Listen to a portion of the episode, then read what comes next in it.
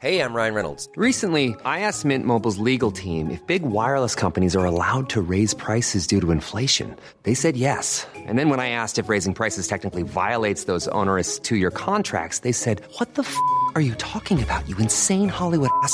F- So to recap, we're cutting the price of Mint Unlimited from $30 a month to just $15 a month. Give it a try at mintmobile.com slash switch. $45 upfront for three months plus taxes and fees. Promo rate for new customers for limited time. Unlimited more than 40 gigabytes per month. Slows. Full terms at mintmobile.com.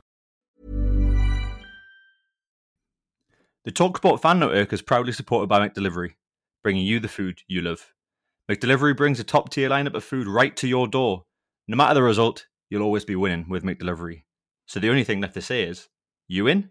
Order now on the McDonald's app and you can get reward points delivered too, so that ordering today means some tasty rewards for tomorrow.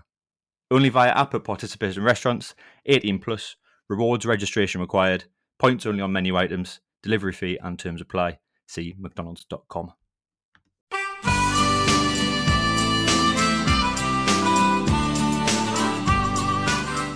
Hello and welcome back to Talk of the Toon, a Newcastle United podcast. My name is Will, and this week I'm joined by my good pals and co-hosts Hodgie and Gray. Yaha, re lads. I don't know. just a little bit depressed after yesterday, but now doing hol- holding up okay. Here's me trying to bring the energy in. How are you? I'm fine. I've kind of come to terms with with what happened yesterday. I think there was a sense of inevitability, but we'll we'll come on to that. How have your respective weekends been? And we'll go to Gray first. You should start coming to me at weekends because mine are really boring at the minute. So, Excellent. Excellent. Is that it? uh, I mean, if you really want to know the details, like I've been painting doors. Okay. Hodgie, what have you been up to? I was round my dad's last night to watch the match because it was his birthday on Friday. So we had a curry and watched the football, had a couple of beers, and then, yeah. what a way to ruin his birthday. Happy birthday to Mark. Which curry did you go for? I went for a chicken tikka jalfrezi, uh, and I, I've never been to this curry house. My dad's never been to this curry house, and it was fucking wham. This curry, like, I was sweating a little bit eating it. Can't go wrong with a jalfrezi. What did your father go for? I can't remember what he went for, but his was hotter than mine. it's just like a game of one-upmanship, isn't it? no, mine's hotter. yeah. You said wham as in warm, but wham can also mean good down south. So good curry. It was tasty, yeah. Oh, okay. It was just a little bit on the spicy side, like. Did anyone use the term, it must be a different chef in tonight? Because that seems to be the go to excuse for getting a spicy curry. well, he's, he's never been, so he was like, "Oh, it's an absolute lottery." This, like, I was like, "I'm just going to go with something that I know the name of, not something random like you've chosen." Like, Lovely jubbly. how about you, mate? What have you been up to? See, I'm getting more used to it now. Uh, yeah, good. We took Stan, our little doggy, out to Oxleas Woods, which is kind of southeast London, yesterday for a nice walk and went to view a property as well. So, fingers crossed, could be putting in an offer. But yeah, then today, just getting ready for holiday next week because I'm off to Iceland, fucking rights, which is currently having thousands of earthquakes a day and potential volcanic eruptions. Just my luck, but there you go. Right, on to the football. Do we have to? Unfortunately, we do. So, yesterday we lost 2 0 away to Bournemouth, struggling Bournemouth. And I guess we jumped straight into it. There was a sense of inevitability, right? Yeah, if you look at our injury list, I mean, you've got the list in front of us. Will do you want to do you want to fill everyone in if they don't already know about how many injuries we have? Well, it's not necessarily even just injuries, is it? It's suspensions and absentees. Tonali out, Murphy out, Burn out, Barnes out, Anderson out, Botman out. Guimaraes was banned yesterday for five yellow cards. Wilson was out. Isak's out. Almiron picked up an injury yesterday and had to go off. Manquillo's out and Targett's off. So you've got a full 11 there. Obviously, someone have to sub in for goalkeeper, but a full 11 of either suspended or fucking injured players, Good, which is unreal. I think with the team that we put out yesterday, though, like there's definitely some names in there that still could have done a job, and I think Eddie's got the team primed that they will try their best with terms of game time that people have had. There was always going to be some sort of worries and struggles there. Which is just a bit unfortunate. I think we've just got to weather this storm, but I think this storm's going to blow on a lot like Iceland in its volcanic eruptions for you. Oh, thanks very much. Going to Yeah, go on for a long time, I think. it was also Jamal Lascelles' birthday yesterday, so you must share a birthday with your with your father, Hodge. He was thirty yesterday. Um, not a great way to celebrate his birthday, but happy birthday, Jam. Thought he put in another fairly solid display, but you look at his partner next to him as well. I mean, Fabian Schär pulled up with what seemed like a bit of a hamstring tweak. Gray, you seem to notice that Willock was going off holding his hamstring yesterday. It's just a case of the walking wounded now, isn't it? And this international break couldn't come soon enough. I wish it came two weeks ago so we could all have a bit of a breather. Yeah. But yeah, it's one of those things. And I think the volume of football and the intensity we play at, I think it was only a matter of time, especially given how hard even last season a lot of our players worked. It's just one of those things we just have to crack on. And I mean, you say our squad isn't that deep, but when you say you've got 11, potentially 13 players out injured now, not many squads, probably apart from the Man Cities, could actually cope with that level of injuries. So I think we've been unlucky, probably coming at the wrong time, just as we're going to come into a very congested winter schedule, as always. I think we have five games in 14 days coming up early to mid December, which is just nuts. So hopefully we get a few players back Mm. fit for that. And our physios are going to have to work some serious magic this international break. I mean, I can't put my finger on it. Is it just purely that we're unlucky? Is there anything? Obviously, you've touched on it there, but it's like the intensity in which we play. We're in, you know, the FA Cup's not even kicked off yet. But as Trippier said yesterday, we're still in the Champions League. We're at the quarterfinals of the Carabao Cup, and we're sixth in the league. Is there anything that we can be doing preventatively? Like, is it the quality in depth? I mean, no one could have seen the Sandro Tonali thing coming. Um, he would have been very useful to have. Obviously, Bruno would have been useful to have yesterday, but he was banned. So you know you got two players there that aren't injured, but you could almost count the Sandro one as unlucky. But Bruno was silly to pick up a yellow card last week. Like, could have been a red. I don't know. You never hear of Man City having the level of issues that we're having, and they are consistently in all four competitions at the highest level and have decent squad rotation that keeps them going. Like we need to be using them and people like Liverpool as well. You never hear of them having the level of injuries that we do. Like something's different, and I don't know what it is. Well, for me, I think one of the key ones early on in the season is, and even last year, Eddie Howe's reluctance to change his starting 11. He could have been a bit more tactical, I had a bit more nice about him about just giving players a break, especially in midfield. We've got such a strong midfield. And yes, Willock was out, now got Tonali out. But just rotating people, especially when you're playing twice a week. There was times we we're going in on a Saturday with the same squad, but we're playing Champions League on a Wednesday. And yeah, we want to be playing our strongest squad, but you've got to factor in the number of fixtures we're going to be playing. And I think possibly some of that comes down to maybe Eddie's lack of experience in the European competitions. I don't know, but you think you'd have some sports scientists who are looking at all this data and seeing players possibly tail off in terms of their performance. But I also think we've got a squad who, I mean, you look at two players in particular, Callum Wilson and Isak, they're both pretty fragile and rarely play 20 games a season. So maybe we are a little bit unlucky with who we're signing and then them getting injured. That might be because we're not used to the intensity we train at. There's so so many different variables at play. But I mean, you just have to look back a few years ago when I think it was Pardew where we just had hamstring after hamstring after hamstring. So whether it's something in the grass at, at Benton, who knows? That probably doesn't help. Hodge, I've just been sent a really interesting message by my mate Ben, who I met on the Austria tour um, a couple of years ago. He's ooh, way, friends, friends. I did I didn't realize you were mates. yeah, shout out Ben. Uh, he just sent me a- an interesting message, which is kind of the impact of Bruno Guimaraes. So he said, without Bruno, we've played eight games, won one, drawn five, and lost two. But with Bruno, played 21, won 14, and drawn seven. Does that really show you how important Bruno is to us? We always talk about the impact of Sean Longstaff when he's in or out the team, but obviously we lost convincingly yesterday. But Bruno wasn't there almost to play that role. You got, you know, Joelinton having to push up to either left wing or striker, so he's out of position. It really just shows you the importance of these marquee players like Bruno, doesn't it? Yeah, and I think he's one of these players that always does like. I mean, when he first came to the club, we thought, "Oh my god, brilliant! He's getting here, there, and everywhere, getting a couple of assists, blah blah blah." But I think he's really settled into the role of doing his job, and just not really being seen and not really being showy. And it was a bit like kind of Sean Longstaff a couple of months back when we are just like, you know what, we haven't really talked about him, but he's actually done a really solid job and he's been in the right places, right time, and just has every now and again a couple of key moments where you think, oh, that's where he's showing up, but he's actually been there the whole time in the game. I think Bruno's class at breaking down some stuff.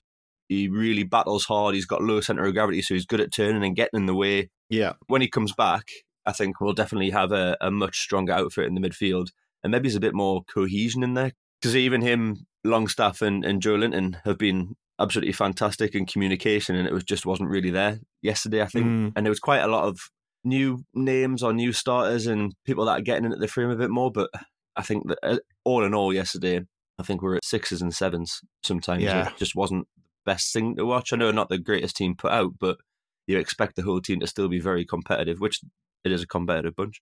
It was very disjointed. Quick question from Bruno. Do you think that he strategically got booked last week against Arsenal, given the run of fixtures we've got in the Premier League. Someone put out on Twitter and was like, "Bruno's a genius." Blah blah blah. I mean, I'd prefer him never to get booked ever. That'd be that would be a good start.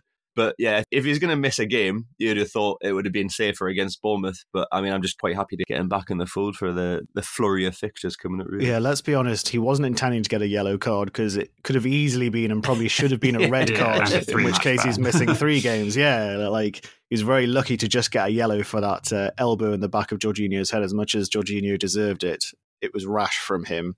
No, I, I don't think it is. I'm skeptical of this kind of tactical yellow cards. I think back in the days of like Man United and Fergie, I think tactical yellow cards were a thing. But given how competitive the Premier League is these days, I don't think there's ever a good time to get a yellow card because look what happened yesterday against Bournemouth. But yeah, I thought it was very disjointed performance overall. I mean, you've got Lewis Hall coming in probably too soon and a lot sooner than Eddie would have wanted to introduce him.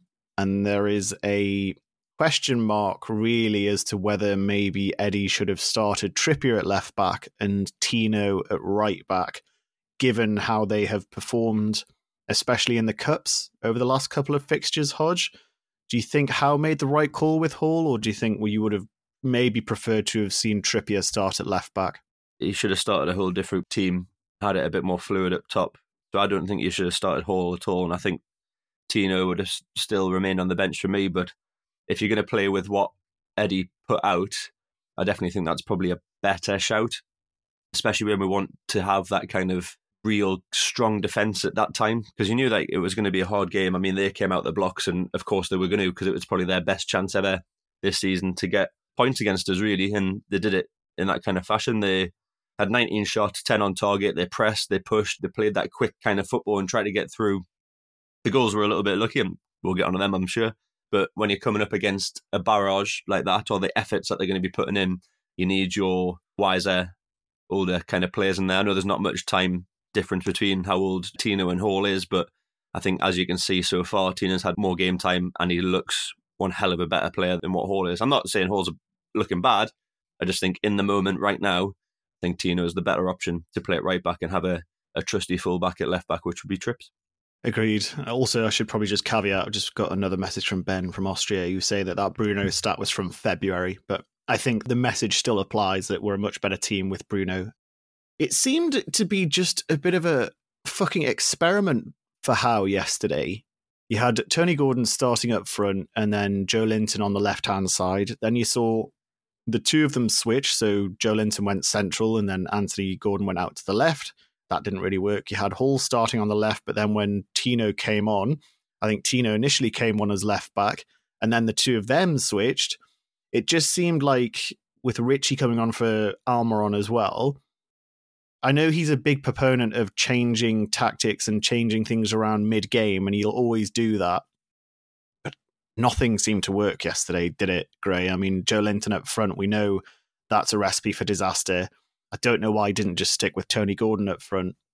We were almost reacting to the way Bournemouth were playing, and we seriously struggled to get a foothold on the game and actually keep hold of a ball for more than 30 seconds and actually play it out of our half. He was probably just playing around to try and find a solution to that. And when you've got someone like Gordon playing up front, it's probably a very similar player to Isak. And I'm constantly one saying that Isak is far much better drifting out wide. And then Joelinton, again, is just that power horse who just run through the middle. We're so used to probably playing now with like Callum Wilson if it's back to goal. Isak is now trying to play in that very similar role. So actually trying to find a way of bringing that into that squad, which we started yesterday, I think just didn't quite work. So mixing Joelinton and Gordon for me wasn't probably the strange one. What was strange is when they kept swapping Trippier and Livramento. If they were going to do that, then why did Livramento not start? And I think a lot of it probably was it is it uh, Semedo? Semenyo. Yeah, who had a hell of a game and honestly had Trippier in his pocket. And I think his pace just really exposed how slow our defence was. And there was times where Hall looked very slow given how young he is. And I think he just got out muscled a couple of times. Didn't look as slow as Matt Ritchie. well, I think, yeah, Ritchie looks like he's running in mud half the time, doesn't he? I think he'd make any of us look quick. Yeah, it was it was a strange one for Tino not to start, especially given his form from like the Dortmund game and previous games before that and in cups we've mentioned, I think was a huge shock for me. But whether there's some again tactical element of if we can get in at nil nil, then we know Tino's threat carrying the ball from the fullback position. So maybe there's a thought there, some fresh legs could give us something a little bit different. But I mean, it failed, didn't it? It did. Wasn't a good day at the office overall. I think a couple of bits before we move on. Nick Pope, I thought was excellent yesterday. Without him, it could have been five or six nil. Made some absolute wonder saves, especially that one towards the end of the game that kind of deflects off Lascelles Oh, and it's yeah. just pure Mm. instinct and he knocks it over the bar. Nick Pope, excellent on the day, but also so was their goalkeeper. I thought Neto was good as well. Like, let's not lie, we did have our chances, and particularly from set pieces. We were unlucky not to score a couple of times, but we're just missing that killer instinct. And it's also very good goalkeeping from Neto. And would be remiss to move on without talking about Lewis Miley as well. I think now our youngest ever starter in the Premier League. I thought he was steady, but I don't think he necessarily warrants the well, the level of praise that he's getting. Obviously, very difficult for a player of his age to come in straight into a Premier League team against Premier League opposition and have a storming game. But I thought he was steady. I thought he did his job. He looks very comfortable on the ball, which is a nice thing to have. But going forwards, we didn't see much from him. And then going backwards, he seemed very easy to just shrug off. So I I saw a couple of players like um, Solanke would progress the ball up the pitch towards the box, and you'd have Lewis Miley putting in kind of a bit of a, a half-assed attempt, and then would just get shrugged off. That's going to happen. He's young. He needs to bulk up. He needs to get up to game speed. But promising overall to have another Newcastle lad coming into the team, but overall, I think it was a very average performance from him. Does anyone think I'm being unfair? No, I completely agree. like you say, the way is hard. He's young. He's slight. He hasn't probably been involved too much with much of the first team goings on of recent. So, can you really blame him? I guess. He's also just coming back from illness, isn't he? And I think Yeah. that's where we really struggled. And I think where we missed Bruno was we didn't get that control in midfield, which I think Bruno gives us. Like I say, he's a little terrier, isn't he? Just he's kicking people's ankles to get the ball back. and I mean, he's he's young. That will come with time, and you can't expect a was he seventeen Very Yeah. young. year old to dominate the midfield like you'd expect a Bruno to. I think especially when players like Christie and Cook, who were playing that central midfield, were having such good games for them yesterday. Yeah, he wasn't really set up to succeed there. It was kind of a a necessity to put him into that lineup. Good points. He does look comfortable on the ball. He looks like he's a really comfortable passer of the ball as well, and he can work in those triangles really nicely. But I think he needs to work on his physicality. Lots of people saying he was our man of the match yesterday, which you know, best of a fucking bad bunch, I reckon. And Nick Pope is on the pitch. Yeah. But I think what we tend to do as Newcastle fans is get caught up in he's a young Geordie lad, he's 17, he's starting in the centre of the park for Newcastle United. You've got that rose tinted glasses view of him, but we have to be realistic here. It's no fault of his own, but he just wasn't he wasn't amazing. But there's definitely really promising signs, and I have no doubt that he'll go on and be a really good player for us in a couple of years' time. He's just had to be thrown into that bear pit from the offset. So very promising signs, and I hope to see more. And it was good to see players like Ben Parkinson come on yesterday, who most people won't know of, but another young Geordie lad. I think he's from Durham Way, Yep. but he came on and was immediately thrown up front. I think as just fresh young legs that could chase the goalie down. But he was a very, very isolated figure. I think at times he was probably the only person in the fucking Bournemouth half. So he was just chasing the ball, chasing the ball, chasing the ball. But good for him to come on and get some minutes. Yeah, so promising. And I think something that we've called out for years is let's see more young Geordie lads come through the ranks. You've got like Sean Longstaff as a really great example, Lewis Hall to an extent. You know, you've got more players coming through the ranks, which I think is really promising. Disappointing day at the office ultimately yesterday. 2 0 loss, as we say, away to Bournemouth. And I'm really looking forward to coming back after break and talking about our 2 0 loss to Borussia Dortmund in the Champions League. We'll go to a quick break now and we'll see you in a second. One size fits all seemed like a good idea for clothes Nice dress. Uh, it's a it's a t-shirt. until you tried it on. Same goes for your healthcare. That's why United Healthcare offers a variety of flexible, budget friendly coverage for medical, vision, dental, and more. So, whether you're between jobs, coming off a parent's plan, or even missed open enrollment, you can find the plan that fits you best. Find out more about United Healthcare coverage at uh1.com. That's uh1.com. Away days are great, but there's nothing quite like playing at home. The same goes for McDonald's. Maximize your home ground advantage with McDelivery. You in? Order now on the McDonald's app, at participating restaurants, 18 plus. Serving times, delivery fee, and terms apply. See McDonald's.com. Hey, we're back. And we're back with a really positive one, not. No, we're back with another 2 0 defeat uh, away from home. Two 2 0 defeats on the bounce away, this time to Borussia Dortmund in the Champions League, who got, got the better of us twice, once at home and once away. Um, but before we talk about the match, we'll quickly do our social plugs. So you can find our podcast on all major podcasting platforms. Acast, Spotify, Apple Podcast would really appreciate it if you could give us a follow. And if you're feeling super generous, a five star rating or review. You can find our podcast on Twitter at TOTT Podcast, on Instagram at TOTT underscore podcast, and on Facebook by searching for Talk of the Toon podcast. Dortmund, who's going to kick us off? Hodge, it feels like an age away now, but do you want to kick us off and just give us your overall thoughts on the 2 0 defeat away at Dortmund? Yeah, I think Dortmund are a class team. They've done us twice. And again, they were just a dream to watch, really. The way that they were just pinging the ball around, passing it around with ease, quite instinctive at times. They just really showed their class. I think for the first goal, quite a little bit scrambly. I think we could have done better, but Mm-hmm. they just managed to work it quite nicely, I guess, just by a little flick on, flick on here. I think one person that might have been at fault was probably Hall, could have been a little bit stronger against Sabitzer, but he puts a nice ball back in. And Füllkrug, the ugly bastard himself, slots away for 1 0. He looks like he should be an HGV driver, not it definitely does like not a Bundesliga fucking footballer.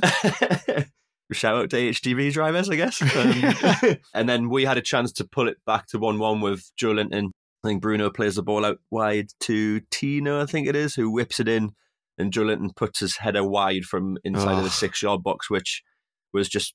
Uh, they can't they can't get a better chance in the Champions League than that, and I'm quite disappointed in him. I'm sure he'd be disappointed in himself that he didn't actually score. That was at 55 minutes, and then I think as Julian Brandt 79 minutes gets a breakaway, and it was two on one. I think it was Tino who does well just to kind of delay and delay and delay, but a little quick little flick to the left and a and a shot across Nick Pope for Julian Brandt as a canny calm finish at that point in the game when they were going under a bit of the cosh. So I mean, probably a good day out for the lads drinking all the German beer, but the result probably not what we really wanted from that. I would have snapped your hand off for a draw at the start of that game. Oh, 100%.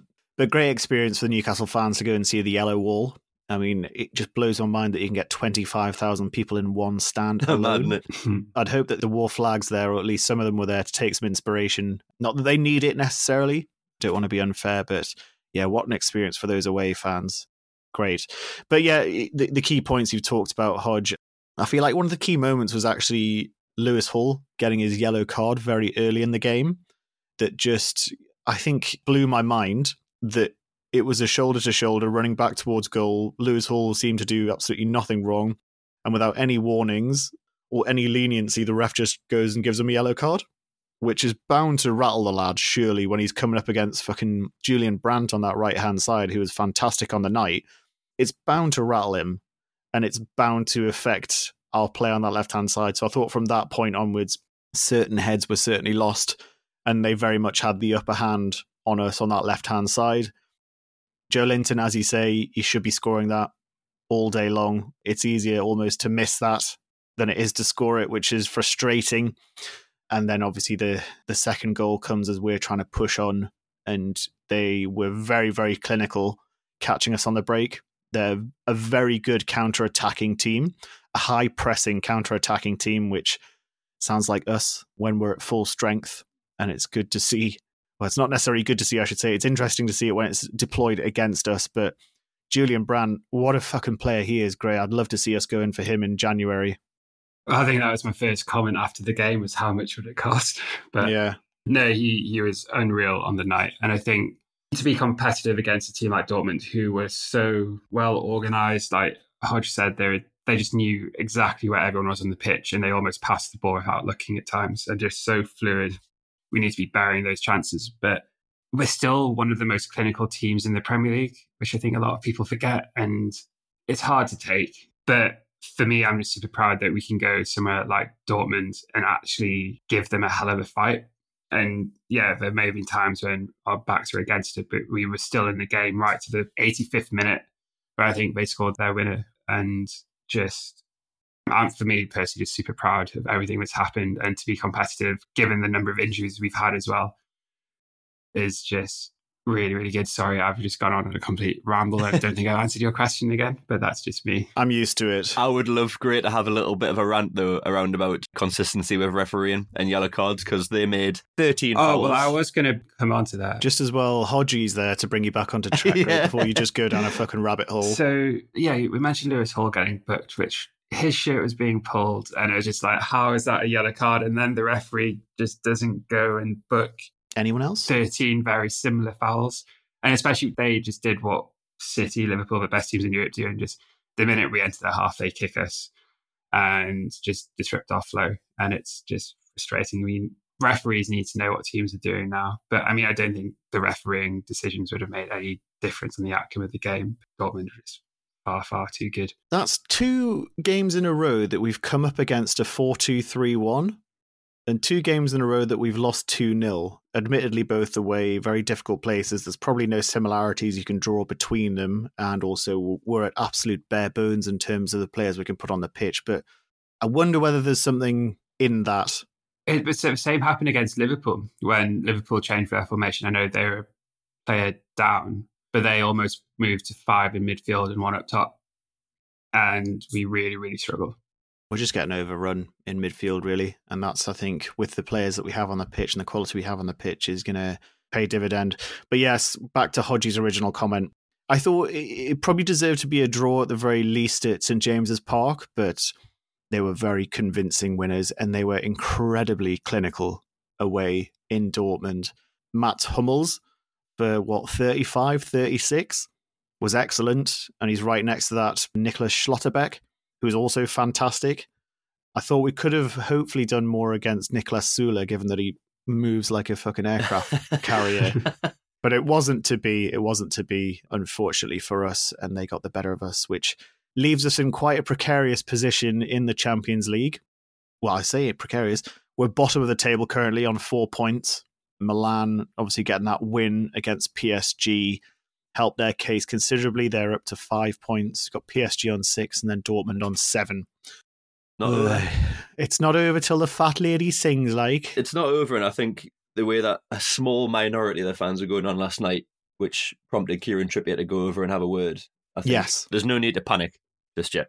Everything is still going to plan. We're ahead on our overall goal of where we wanted to be after three, five years. perspective, isn't it? Hundred percent, hundred percent, and the fans can't start getting a little bit tetchy now. Not at this point when we've got a very, very hard run of fixtures coming up thick and fast after this international break. Like keep calm and Kieran Trippier. Yeah, yeah. It was very disappointing yesterday, and I think it's a very loud minority. There was one fan who was having a bit crack at the players, and Kieran Trippier was well within his rights as kind of not club captain, but you know one of those senior leaders within the Newcastle squad to come over and confront him.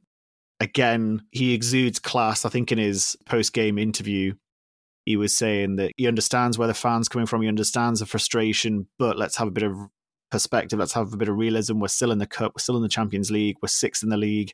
We're suffering with injuries. And then he said, I apologize to the fans for the result yesterday. And he said, you know, they, they spend a lot of money, they travel a long way. Very balanced approach from him, which I thought was really good. And it just shows his class yet again, doesn't it? I get your point around away fans spending a lot of money to do that, but that does not give them the right to carry on like they did yesterday. I'm really, really sorry. Well, let's be clear. There was one individual, it seemed, was having a bit crack at them.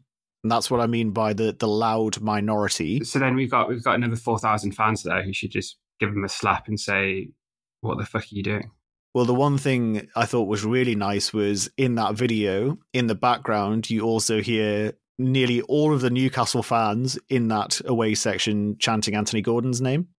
It's just that one guy down at the front who's been a bit of a knacker, but unfortunately that that's what gets the press, and that's what stands out, and that's what kind of pops up on everyone's fucking timelines. It's frustrating, but I thought Trippier dealt with it really well. We've got to keep our heads, and as soon as you start letting that toxicity in, is when things start to snowball. So we need to nip that in the bud right away. There's no need to panic, as Trippier said. Hopefully things will come good. But back to the Champions League. I mean, you'd imagine the best we could maybe hope for is that third place position and then dropping down into the Europa League, right, Hodge? I think so. But at the same time, going to PSG with the potential team that we could have at that point, anything can really happen. What has come out is that PSG don't like to be attacked. Pressed, and yeah. what we did and what Milan did at their place is press the living shit out of them. We probably had a bit of a better defense plan than Milan did because the Milan PSG game was end to end like I've never seen before in my life. Could have been 3 3 after about 20 minutes. But if we go there with the same game plan again, and you know, we could get lucky there. And then by the time 13th of December rolls around where we welcome Milan at home, should have a couple more people back. And I can't see why we can't take all three points against them. So potential four points, even maybe six. Just need hopefully some luck to come back our way and we can see the, the table change. But it's going to be an interesting time watching this group. The group of death has certainly been a good one to watch and not necessarily the best one to be in, but at the same time, Been a great experience, though, hasn't it? yeah, as Newcastle fans, we don't want to shy away from the challenge. And this has been a challenge, and I think everyone has really enjoyed just seeing the Champions League back at Newcastle. It's been fantastic. And if we do go down to the Europa, great. We've got still got a, a further chance to to roam around in Europe a little bit more, which is, I mean, what else can we want? Can I start a quick would you rather question? Go on then. Mm-hmm. Would you rather us drop out the Champions League and win the Carabao Cup? Or would you rather us drop into the Europa League and have to fight on three fronts again? Oh, good one that. Well, you know what Hodge is going to say. what do you think I'm going to say? well, he's going to come out the Carabao Cup, isn't he? Although he calls it the Mickey Mouse Cup. Uh, I don't know. It's it's all about whatever has the least amount of games for me because we have got a tricky task that we've got to maintain getting points on the board and, and keeping our league position. Securing a top six finish again, I think for me is priority for next year. I'd like a bit of silverware to go with that. So I'd say drop out the, Yeah. the whole of European football, win the cup, and then have a fairer, better chance at getting a finishing league position. Do you get anything if you win the Carabao Cup other than money? Like, I know the FA Cup, if you win that, A big trophy. Yeah. You big trophy. so do you know what I feel on the shelf? Isn't it like the FA Cup? If you win that, you get European qualification. I don't or think you do. no, you do Carabao Do you? Cup. You do get league. Oh, is that the conference qualification. stuff where you can go into? Is that where you go for that one? No, because it it used to be where you'd only have one league place for the Europa Cup. I don't know if whether the rules are still the same now, but you used to have one league place, and then your cup winners would also fall into that European Cup competition, not the Champions League, but usually the Champions League qualifiers would win the cups, which would then give you an extra place in the league. Oh, right, okay. So you win a place in the Europa Conference League qualifying round. What you get? The winners of the Oh, Carabao it? Cup. Hmm. Yeah. That must have been why it went to Brighton Yeah. because Yes, 'cause Man Man U, United yeah. won and then they finished third. Yeah. Yeah. Okay. Exactly. Yeah. That brings us on quite nicely, actually. If we are going to do any of this stuff, we're going to probably need to strengthen our team in January. And the latest rumor at the minute is obviously Ruben Neves being touted with a loan move from January from one of the PIF owned clubs, but it won't be without its difficulties and restrictions. I think the Premier League clubs are set to vote on, I think, a temporary ban of loan signings from teams owned by the same owner, if that makes sense. So basically, it's a Newcastle banning loan for uh, Saudi Arabian teams, or it's designed to stop Newcastle United signing players like Ruben Neves on loan from a team that is also owned by the PIF. It's just anti Newcastle again, isn't it, Gray? I mean, as if bringing in a one coach on the sideline rule wasn't anti Newcastle enough to change a rule halfway through a season just because we are, well, we're linked with every player under the sun at the minute. And just because we've been linked to Neves, you've got managers out there, one who is crying a lot last weekend, questioning the integrity of the Premier League and the rules they bring in and the standards they uphold for him probably to be one of the big driving forces behind this proposed vote and rule change is just laughable. Yes, he's a good player and he'll strengthen our midfield massively, but you can't just go and change a rule because of that. And for me, that just throws the whole question of integrity and levels we're playing at in the Premier League. Is it right? It's frustrating because, again, it's just anti Newcastle. We are now becoming a very competitive team and a clear threat to the big six. And a lot of people are very, very quick to forget that two of those clubs are pretty much solely funded by Saudi money as well. So if a Chelsea, for example, was to go and try to get Neymar on loan, I know Neymar's just done his knee, but would there still be the uproar that there is because we're trying to sign Neves? I don't or like so. Liverpool and Chelsea selling off all their dead wood for fucking tens of millions of quid in the summer to Saudi Arabia. No one said anything there. Or that, sorry, they did. The only time they did is when we sold Saint-Maximin to the Saudi Arabians. for half the price. That was the only time they kicked off. Liverpool and yeah, Chelsea were selling players for. You- They're selling Koulibaly for tens of millions of quid who came over here and did absolutely fuck all. Fabinho's going over there for 40 million quid. And you got Saint-Maximin going for 23 million quid. What we can't do is let stuff like this get us rattled. I think Dan Ashworth actually came out in the press a few weeks ago and kind of preempted this vote. We all know it's going to happen. We've been through our difficulties. You saw some of that on the Amazon documentary. But, you know, what doesn't kill you makes you stronger. I would like to see a player like Ruben Neves come in over January, given the Sandro Tonali loan, but it's going to be a difficult one now because we've got to believe that that vote will inevitably go through Hodge and they're going to get the 14 out of 20 votes that they're looking for, right? Yeah, I think so. Um, well, if Jurgen Klopp's got anything to do with it, he'll be doing some dodgy work Yeah. behind the back, trying to as get well. every, uh, their votes will be straight in before they've even opened the voting. Yeah. I don't, it's going to be tricky for January in terms of what do we actually do ourselves? Do we get people on on full time contracts or do we go for loan moves? There's going to be a bit of a headache for Dan Ashworth, like to work on what he wants to do. And I guess, well, all depends what happens with this vote. But you know, it's just not going to go our way because every Premier League club is going to want to have some sort of advantage over us at the minute. I mean, it won't really affect Man City very much because they're not really going to sign a lad from Australia or or New York. So it's mainly just a preventative measure for us right now. That's how I see it. Like it might be tinted black and white tinted glasses, like, but it's I don't think it's very fair at all. Does anyone know what the whole temporary thing is about this temporary rule change? Is it just to block us doing it in this January? Presumably just for this season. It's just nuts, isn't it? It's so It- it's stupid, so man. Like, blatant. it's so bla- it is so blatant. Christ alive, man! This fo- football's a weird breed of thing in it. Like it's so corrupt and It's stuff. all like, it's, just- corrupt. it's mental. Because they don't want anyone upsetting the fucking cartel of the typical big four, do they? No. Nothing's been set up until this point. I mean, the City Group own like 13, 14 clubs throughout the Mm. world, and previously were just passing players between them. Florian Lejeune was one of them, wasn't he? Originally signed, I think, by City, but then was passed off to their team in Spain and et cetera, et cetera. But yeah, Angelino, I think, was another one that City bought, and then they loaned him off, and all this stuff. Like, it's a just, yeah, it's a blatant joke. I've got a new player that I want us to sign in January, though, who's not a centre mid. He's a striker. Is that kid from Toulouse? Thijs Dallinga. Played well against Uh, Liverpool. played really well. Yeah, he's 23 years old, Dutch striker, 47 games for Toulouse and 15 goals. Previously scored 32 and 37 for Excelsior in the Netherlands. So that's my player of choice, especially when we've got fucking sick notes in Callum Wilson and uh, and Alexander Isak. We've got that Minteh. Eh? Yeah, that's a good shout. There's lo- there's increasing talk of bringing him back from his loan from Feyenoord over January, but although I think he is out with an injury, funnily enough, as well at the minute. Hey. Can't catch a um, break anywhere. But yes, I think him on the right hand side gives us a bit more depth, especially the way he's been playing. Looks like we've got a real star in our hands. Well, that's a long one, isn't it? We now go straight into the international break.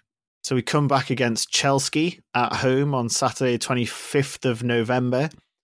Fortunately, I don't think we have too many players out on international duty, but we are expecting a few back after the break. Hopefully, Alexander Isak and Callum Wilson should be back. Obviously, we'll have Bruno back as well after his suspension, and Sandro to not. Oh no, wait, August next year.